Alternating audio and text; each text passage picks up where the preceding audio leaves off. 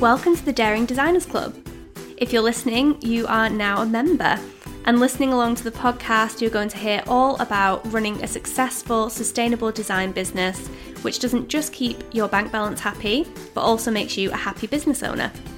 We're going to talk portfolios, design process, pricing, clients, admin, marketing, and everything that goes into running a design business, as well as mixing in some interviews with design experts who've done it all before. I can't wait to help you with any topic you need a boost with. And if you want to hear more from me, head to at Gatto Web on Instagram or gattoweb.com, where you can find more resources for designers in the form of workshops, blog posts, ebooks, and more. Let's get into today's episode.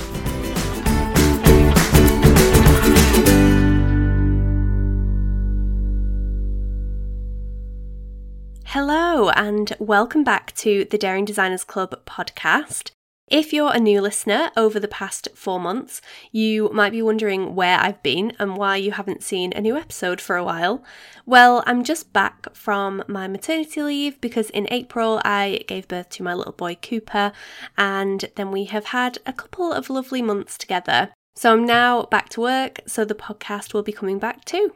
So I just needed a few weeks to get everything together, get back into a routine, and figure out what I wanted to do with basically every part of my business. Now I have much less time, but of course, the podcast is here to stay, and I'm so excited to get back in.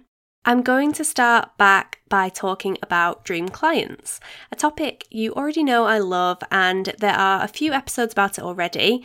Um, the best one to head back and listen to if you haven't already is episode 15, which is basically just asking you who your dream client is and just to have a think about what that means for your business.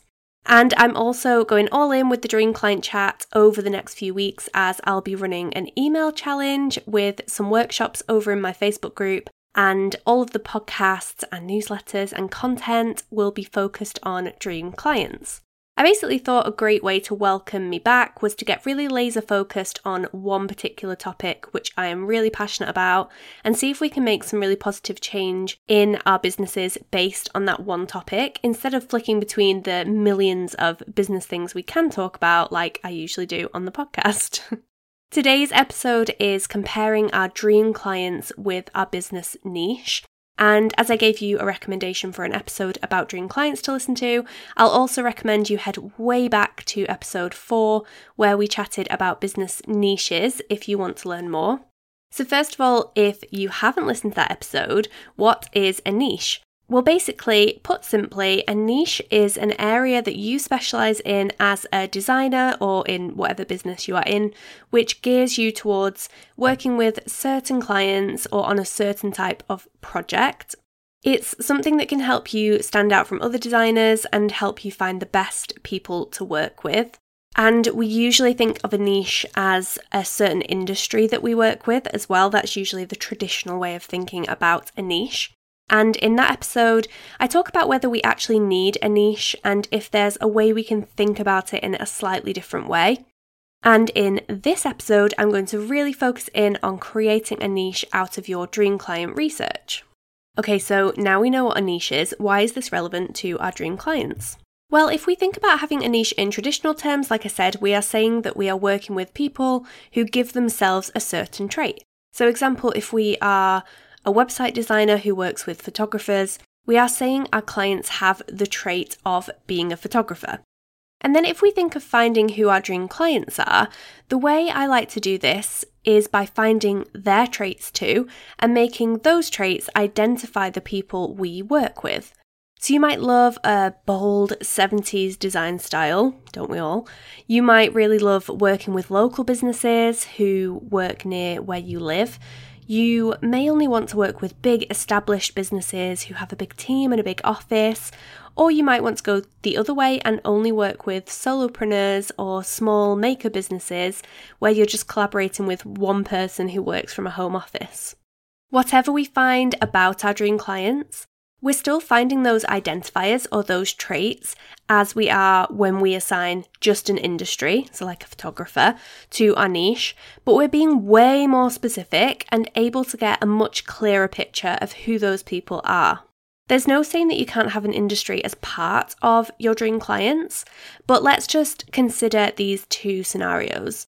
So, number one, let's stick with the example before. You're a website designer who works with photographers. Okay, great. So that gives you focus in that you can make sure your services are related to photography websites, you can also educate yourself on that industry for your clients, and you also know exactly where to market yourself because you can follow photographers, you can find groups for photographers, and your brand and website can focus in on this industry. So, does that mean that every inquiry that comes into your inbox from a photographer is a good fit for you? What if they don't like your style? Or what if they want to use a platform you don't use? Or what if their budget doesn't actually match your prices? And then, what if someone who wasn't a photographer got in touch with you who loves your work, fits your style, and wants to pay your prices? Would you then turn them down? Okay, so the next scenario, number two. Again, you're a website designer and you know you love working with photographers because they are creative and they have a really good eye for design usually. But as well as this, you know you want to work with small business owners who work for themselves. You want to focus on UK based businesses. And you also have a really specific design style, which is feminine and elegant. So now you have a list of traits which are really important to you. As soon as someone gets in touch, you can see whether their location, their style, their values, and their business fits with your dream client profile. And straight away, you can see if they are a good fit.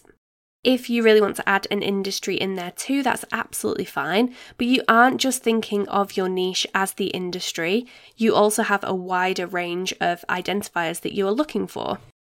So, actually, if you think about it, focusing on your dream client traits instead of focusing in on one industry as your niche is an even better way of niching because you're getting really, really specific about who you want to work with, but you aren't cutting yourself off from dream clients who may sit outside of that industry.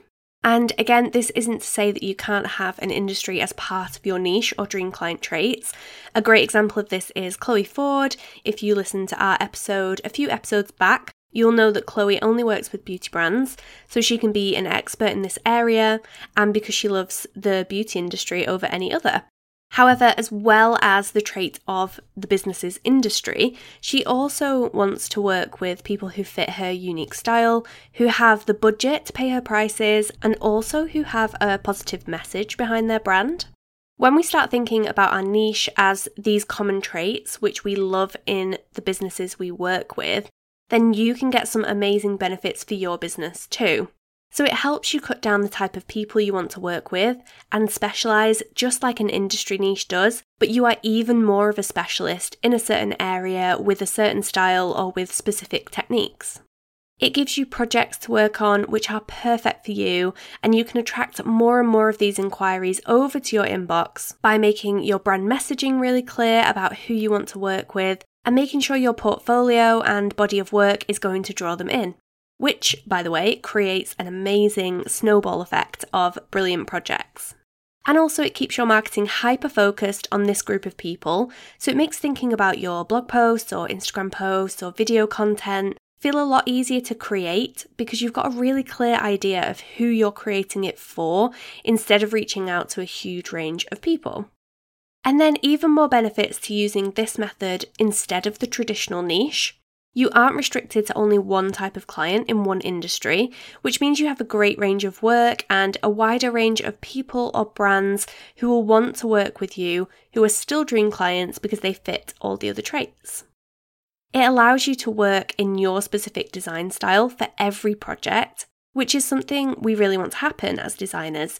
You won't be pulled between just working to the client style, whatever that is. You can enjoy being your unique designer self.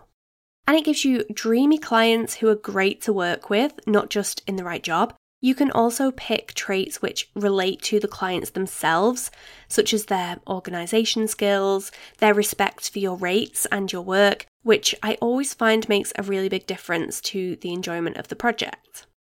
So now we've thought about one huge benefit of knowing who your dream clients are.